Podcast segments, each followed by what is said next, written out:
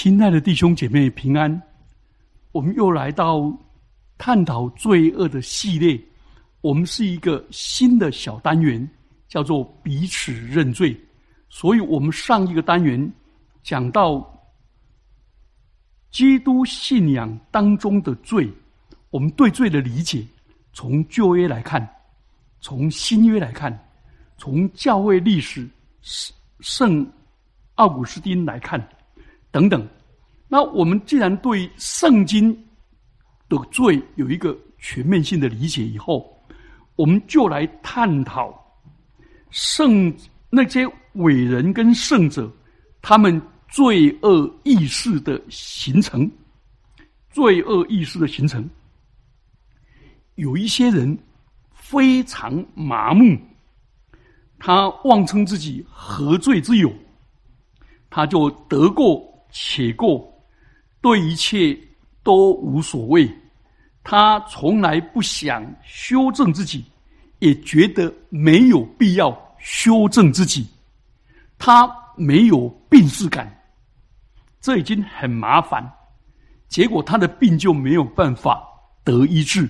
这个病不是指着身体的，是指着他心灵里面的病。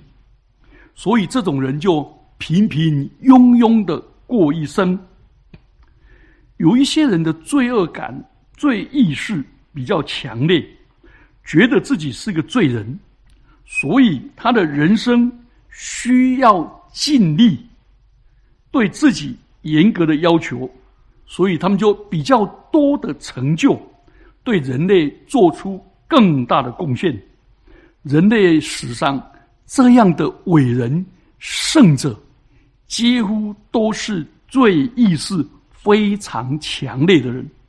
这现在的人不但对罪麻木不仁，还自以为意，对自己犯罪的事不以为意，而且还敢秀，秀给人家看，透过自媒体秀出他犯罪的过程，实在是很麻烦。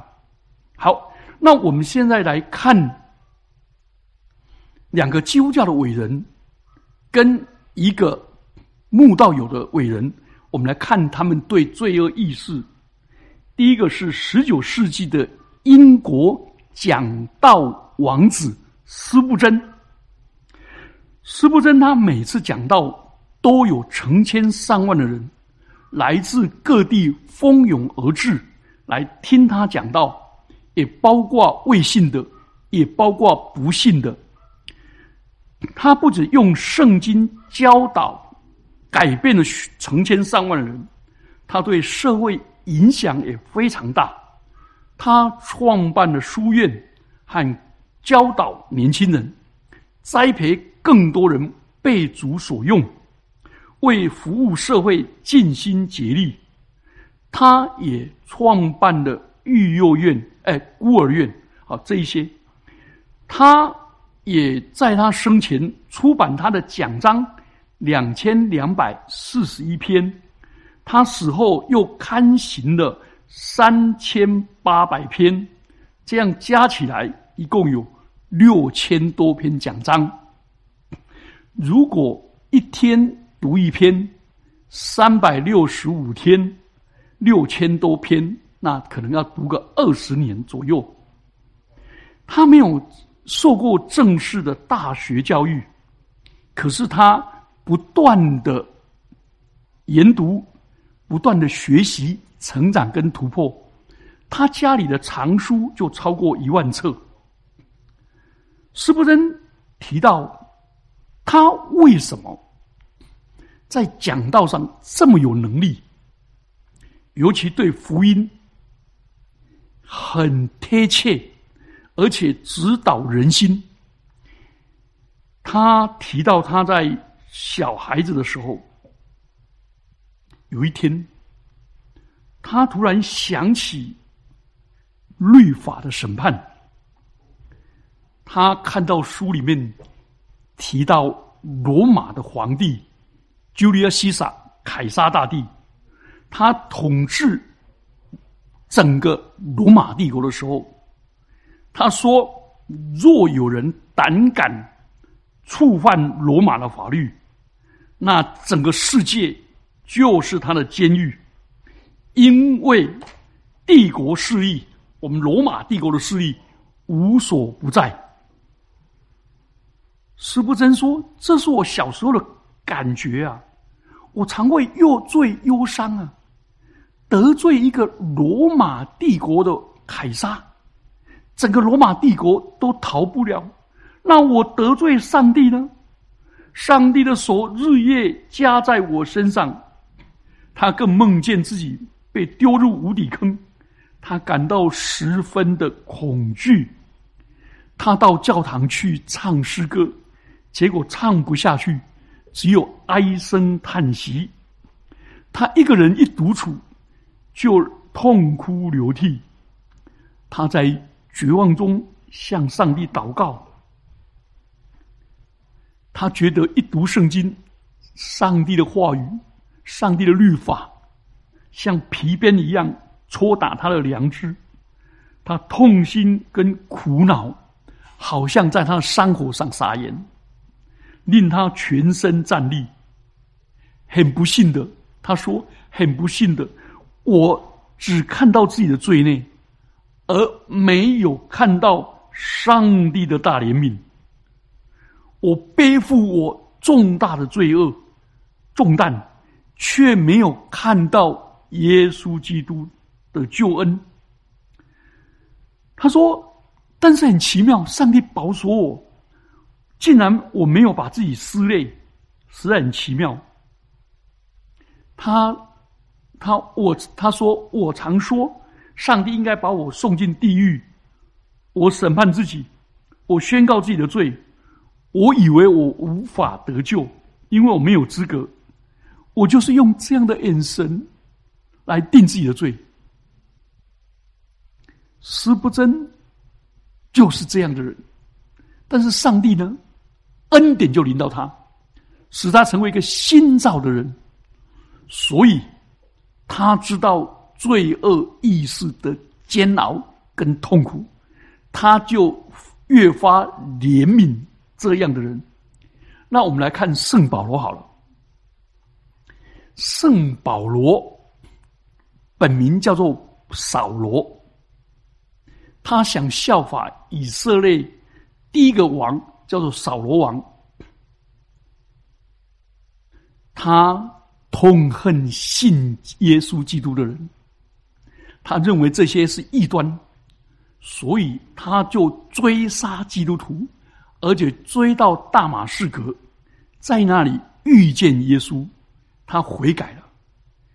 他说：“我在众使徒中是最小的一个，我不配称为使徒。”然而，我蒙了上帝的怜悯，成了何等样的人？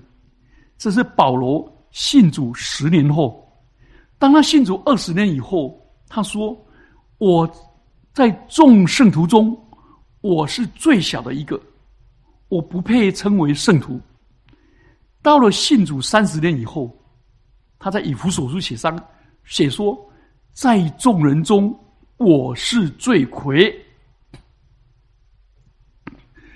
保罗年纪越大，罪恶感越深，罪的意识越重，所以我们刚刚上一堂谈到罗马书第七章的，我所愿意的我做不来，我所不愿意的我却做出来，等等。但是保罗没有停在罪恶感，他说：“然而我成了何等样的人。”是是成蒙了上帝的恩典才成的。上帝要在我这在罪人中，我是个罪魁，但是上帝要在这罪魁身上显出他的怜悯。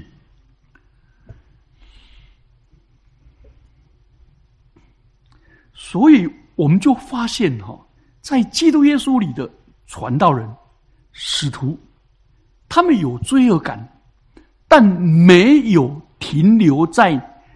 被罪恶感、罪意识啃熟心灵，然后呢，自怜、自爱、自卑、自贱，然后自我堕落，没有，他们反而这个罪恶感催逼他去寻求耶稣基督的恩典、爱、救赎、接纳，而成为新造的人，再回过来变成以爱还爱、以恩报恩。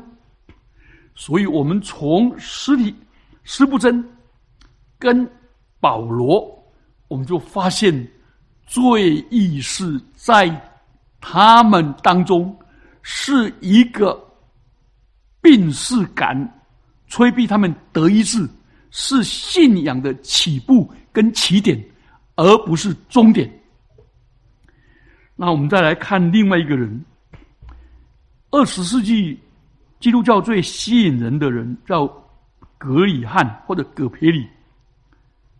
他担任过美国西北大学的校长，许多国家的领袖跟美国好几任的总统都成为他的好友。他到世界各地宣讲福音，改变了成千上亿的人心灵得到平安。可是他的罪意识也非常的强烈。一九三四年，他十六岁那一年。的九月一个晚上，他的人生发生了根本性的改变。他叙述当时，我就感到上帝对我有某种启示，我还不能明确那是什么，但我确实知道，我觉得很大的重担。我在上帝面前是一个罪人，对地狱跟对审判极其害怕。可是，那个晚上，他没有停在这里，他就悔改认罪，转向上帝，使他变成了一个好学深思、和蔼可亲的人。他得了新的生命。好，我们看圣经的人物使徒，还有两位传道人。那我们来看另外一个慕道友。圣雄甘地，圣雄甘地是一个非常爱慕耶稣，却是没有办法接受基督教的人，这也蛮特殊的一个人。他十几岁的时候，罪意是非常的强烈。他平静的回忆他的学生时代。他感到非常的愧疚跟感伤，他被人诱惑去吃不该吃的，觉得自己像小偷一样。他被朋友诱惑到妓院，虽然没有越轨，但是感觉到他进入了罪恶之窟，他的人格被摧毁，他感到羞愧无比。好像他真的已经犯了罪一样坏。他说：“我被朋友煽动对我的妻子疑惑，我给妻子造成了痛苦，把软弱的解法的妻子逼到走投无路。”他就认罪悔改。他说：“我永远不能饶恕我自己。每逢我想到那些……”黑暗的日子，我便痛恨我自己的欲望、荒淫、残忍，和那轻竟然这么轻易的信赖损友的诱惑。他吸过烟，他觉得抽烟，马上觉得抽烟是野蛮的、肮脏的、有害的。他犯过严重的偷窃，从哥哥。纯金的手镯剪去一角，去挥霍，但很快他就跟他的父亲认罪，写了悔罪书给他的父亲，请求饶恕，并许诺他永远不要再偷窃了。他父亲读完了，老泪纵横，流到双颊，把纸也弄湿了。他看见父亲的痛苦，也掉自己也掉下眼泪来。他说：“从那珍珠般的泪水，洁净我的心，洁净我的罪。他得一个结论：坦白的自首，加上承诺永不再犯错、犯罪，在得罪的对象面前陈述，是一种最纯洁的认罪悔改。所以，甘地，圣雄甘地。就是这样的人，那这样的人产生什么结果？你看他一生努力不懈的解构印度深源的种姓制度，使贱民取得上帝子民的地位。但是他走的是临近的革命，他以平静的理智回应盲目的激情，以非暴力的策略。诉诸基本的公平，他在史诗般的绝食六日以后获得成功。他还是二十世纪环保环保的先驱。他也努力解放妇女。这是一个很奇妙的人，他做了很美的工作，却是源于他的罪意识。而不是自以为意，自以为高人一等。好，现在我们来谈那罪意识是怎么生成的。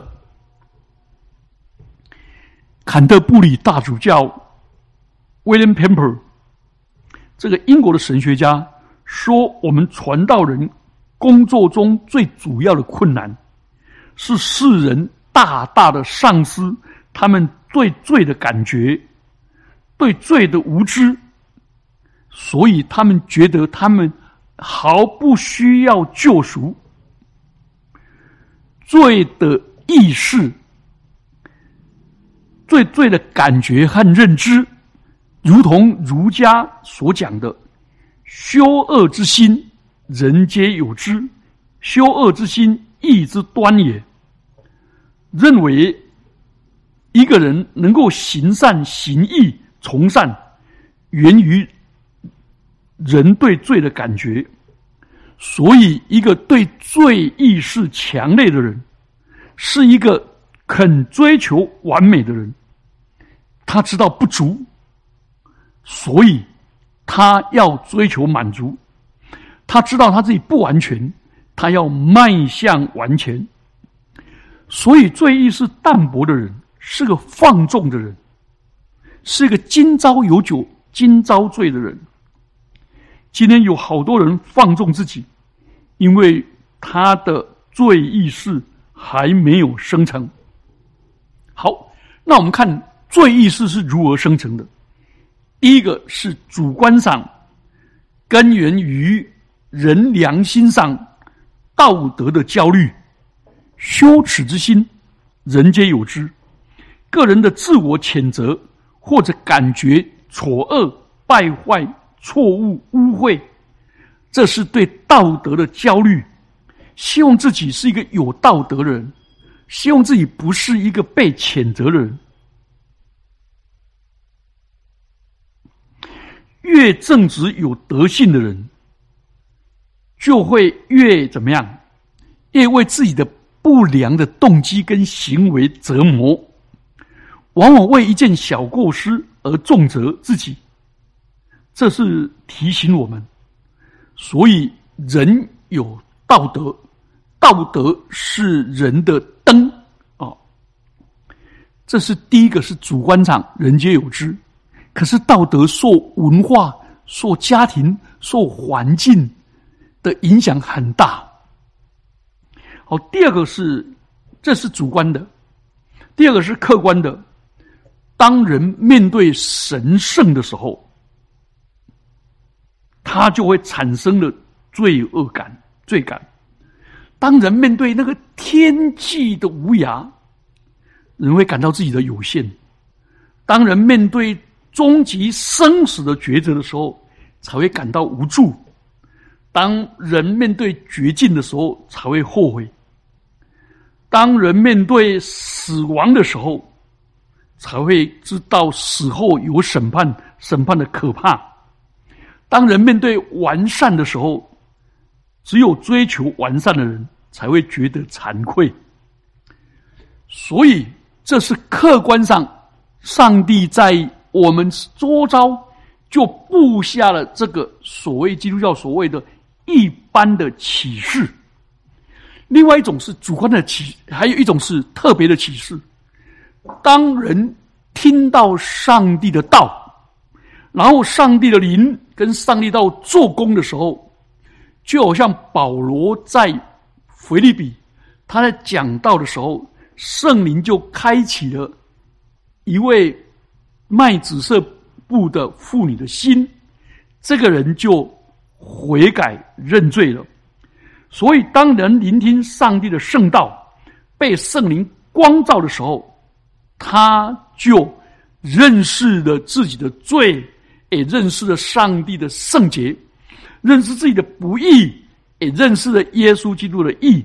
所以，信道是从听道来，听道是从上帝的话来。所以，耶稣也介绍圣灵，他说：“圣灵来了。”是要叫人为罪、为义、为审判，自己责备自己。为罪是因为他们不信我；为义是因为我往父那里去。人就发现我一生里面所犯的罪，就是我不把上帝当上帝，不认识耶稣的爱，不认识耶稣的真理，所以畏。罪是因为不信耶稣，百善孝为先，所以人最大的罪就是不孝。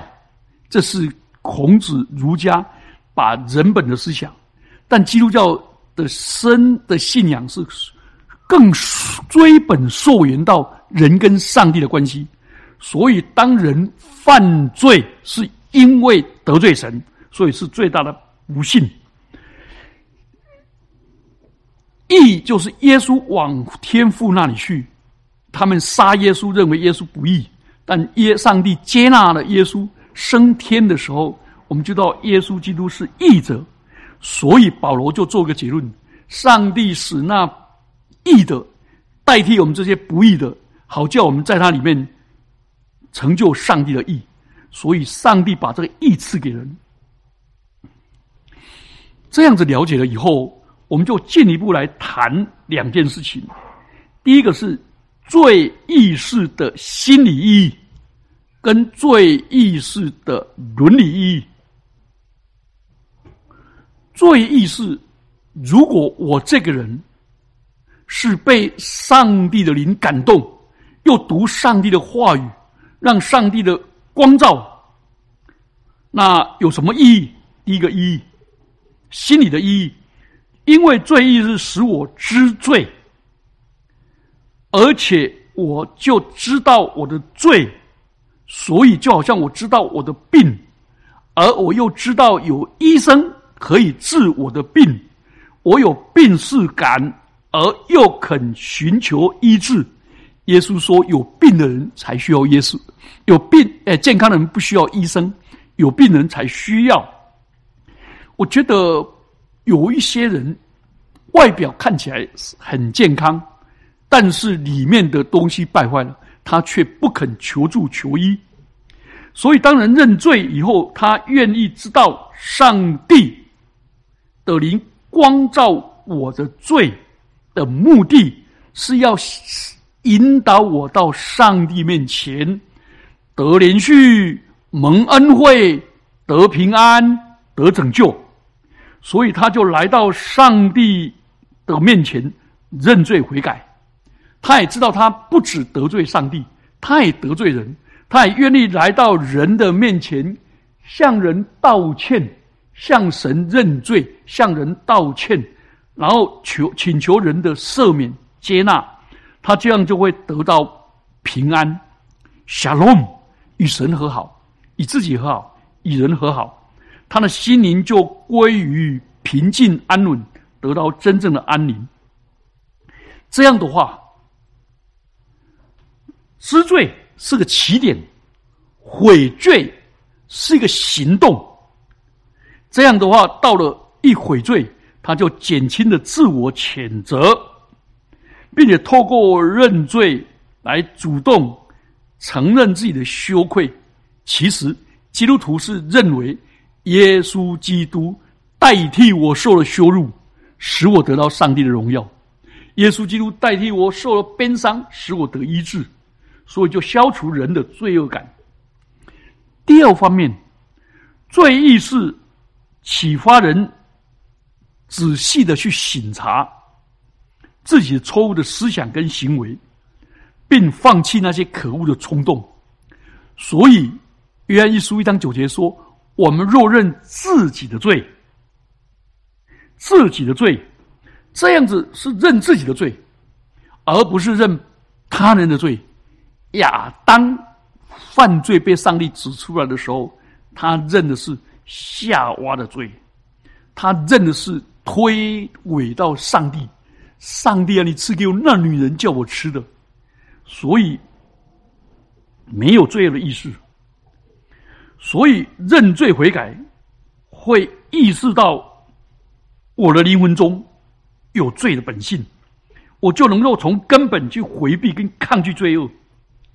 所以，当我意识到我罪恶的懦弱是何等可耻，我就恳求上帝的恩典跟能力临到我，使我有抵抗罪恶的道德勇气。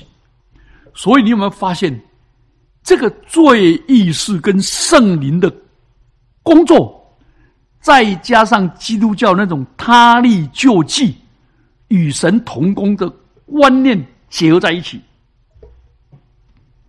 所以有罪恶意识的人也寻求重建个人的尊严跟价值。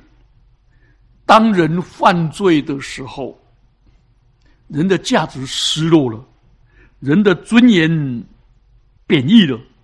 但是当他一认罪、一悔改的时候，他得到上帝的接饶恕，得到圣子十字架的救恩，他也向人认罪，得到人的饶恕跟接纳，重新肯定他的价值，恢复了他的尊严，并且得到保证。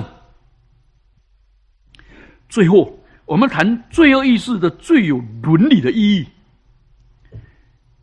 罪恶意识跟认罪，彼此认罪。向神认罪跟彼此认罪会产生伦理上的意义，伦理就是说人际关系上的意义，不只是跟跟神跟自己而已，也跟人。那跟人的意义是什么呢？罪意是使我们学会学习饶恕得罪我们的人，也罪意识也使我们学习互爱。为什么？因为我本身也是这样将心。比心，我会比别人好。